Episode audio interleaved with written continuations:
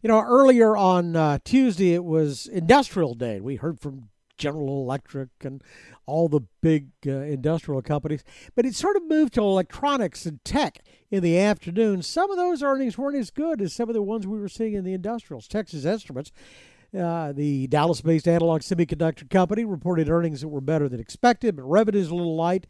And the outlook is. Um, maybe a problem. Rafael Lizardi, Chief Financial Officer for TI, joins us right now. Good to have you with us, sir.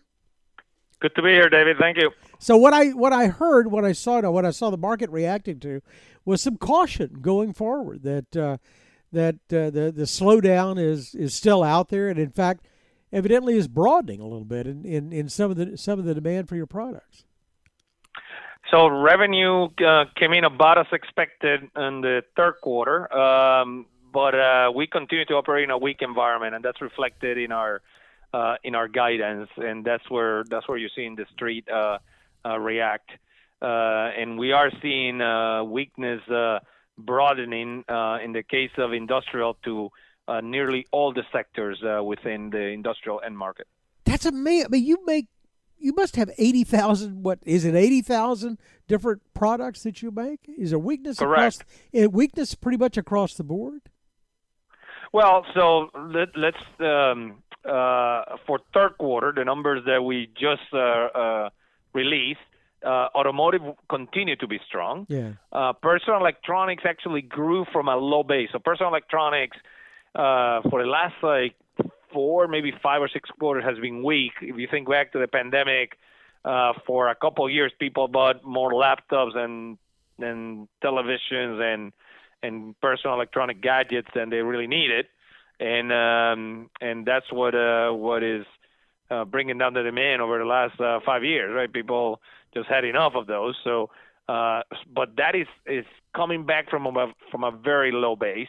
Uh, but industrial is the market that is, is the largest for us. It's 40 some percent of our revenue. And uh, and when I say industrial, that is it's a lot. There's a lot of things uh, inside industrial, from um, uh, factory automation all the way to uh, uh, aerospace uh, uh, type of products, and that is where now we're seeing uh, uh, broadening of uh, of weakness in that space. How nimble can you be? Because there'll be a turn and and and and actually looking at some of these the earnings for the and the outlook from some of these industrial companies, it, it looked to me like it might be sooner than than expected. Can you can you fill demand pretty quickly once it turns? So absolutely. In fact, we're very well prepared for that. Um, uh, you know, there are several components to that. Uh, the two biggest ones is uh, capacity and inventory. Uh, and on the capacity front, as you know, we have been investing now at significantly higher levels than before for the last several years. Uh, this year, we're going to end up uh, spending on our capex, our capital expenditures, uh, about $5 billion. Uh, and we expect to continue to be at $5 billion for the next three years after that.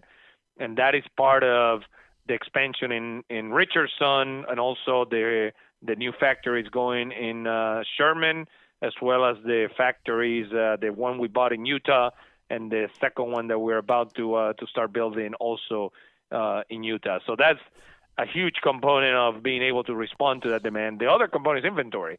So we just finished last quarter with close to four billion dollars worth of inventory. About 1.3 billion of that is in finished goods, so those are ready to be sold. Uh, the rest is in various states of finished chips, uh, uh, uh, either chips or WIP or different different stages, um, and uh, that will give us the uh, the a great position when we get on the other side of the of this uh, downturn when we get to the upturn to be able to support that demand. And there's always going to be demand for those things, and, and in fact, it, it, it seems like it's ever maybe this is Moore's law that you know you you more de- more demand for the chips, more transistors in them, but then the price comes down as as as you produce produce more. But the market's still expanding, isn't it? So you look at the history of semiconductors uh, for the last uh, 50 years or so, it's been up and to the right. Uh, of course, it goes through cycles, which is what we're going through right now, and it's, it's a pretty cyclical industry. So you're normally either on your way down or your way up. Yeah. But if you look at the at the trend over many years, it is uh, it, it has grown uh, throughout that time, and we expect that to to continue, just given uh, the the trends we have in automotive, so many more semiconductors going there, more electric vehicles, more chargers, and then on the industrial space, same thing. You're having smarter buildings, smarter houses, uh, more uh, uh, safety features in various things that we do in the industrial space, and not to mention other areas like personal electronics and and communications. Right, all of that continues to have more and more uh, uh, semiconductors. So you haven't slowed down at all any of your your expansion plans then? We have not. We are uh, we continue uh, with our with our plans and we'll continue with those plans. And and we have a great balance sheet, great cash position to be able to uh, to uh, enable that and uh, control our, our own destiny as we as we do that. You're building uh, an enormous facility in in Sherman, and, and we've seen some of the some of the pictures, and it you know it's coming out of the ground. It looks good. How do you how do you fill that place up with people? there seems like such a shortage, especially of skilled workers right now. Yeah, you know our teams uh, uh, do a really good job. Our human resources teams to uh, uh, to resource that. We also work with uh, local universities uh, and local uh, community colleges uh, to uh, uh, help uh, source the the right skills, uh, people with the right skills uh, for those factories. Um, and uh, you know, one key advantage of having this long-term plans is that we can uh, we can hire um, with that long-term in mind. So, for example, we're already hiring and training people who will work at those uh, uh, Sherman, at the first Sherman uh, factory that's not going to start producing revenue until 2025, uh, but it's going to start qualifying sometime next year. So we already have um, many of the, uh, some of those people at least, uh, working in some of our other factories and and learning their uh, their trade and uh, and uh, so that they're ready to hit the ground running. Let's talk a little bit more about the automotive market because that's something that everybody can relate to, and we've seen, you know, the growth in, in electronics in, in automobiles. Now maybe it's slowing down a little bit. Certainly, United Auto Workers are, you know, are striking three of the three of the majors right now. Does that impact you? Have you seen any slowdown in automotive because of the strike? So you know, we we only report the third quarter. We don't get into specifics of the of the fourth quarter. Um, we only give a guidance Right. on on revenue and EPS. Uh, but you know, um, it would not be uh, unusual uh, or unsurprising that a strike by uh, such a large group of uh, uh, of employees for uh, such a large uh, uh, manufacturers of cars would not have an impact on the supply uh, of the of that space. But over the long term, um, we um, you know they should figure that out.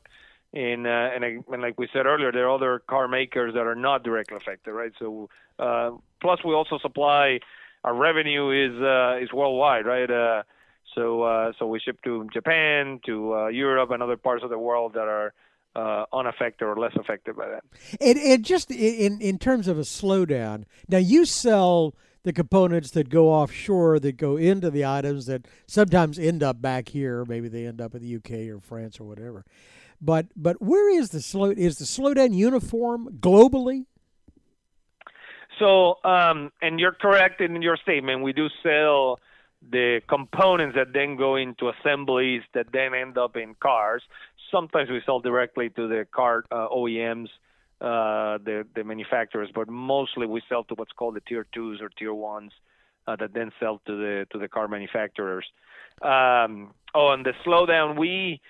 Uh, And I mean in general have your- components, you know, the sort of the industrial type commodities. I'm I'm I'm curious if it's if it's you know just North America or just Europe or is it is it global?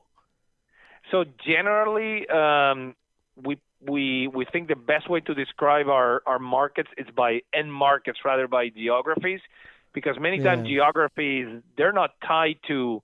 So you know, if you have a, a company in California uh, designing phones, for example, uh, that doesn't mean that that demand is based in California, right? Uh, that uh, the the the production of that phone could happen in various parts of the world, and then the demand for that phone uh, comes from all over the world, right? So that's why generally um, we we think the better way to look at our markets is by by end market rather than Right, geography. right. That, that's why we, we talk about auto, industrial, personal electronics, etc.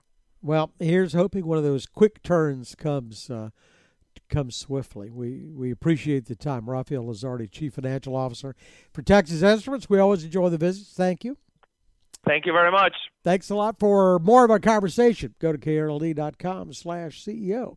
I'm David Johnson, News Radio 1080 KRLD.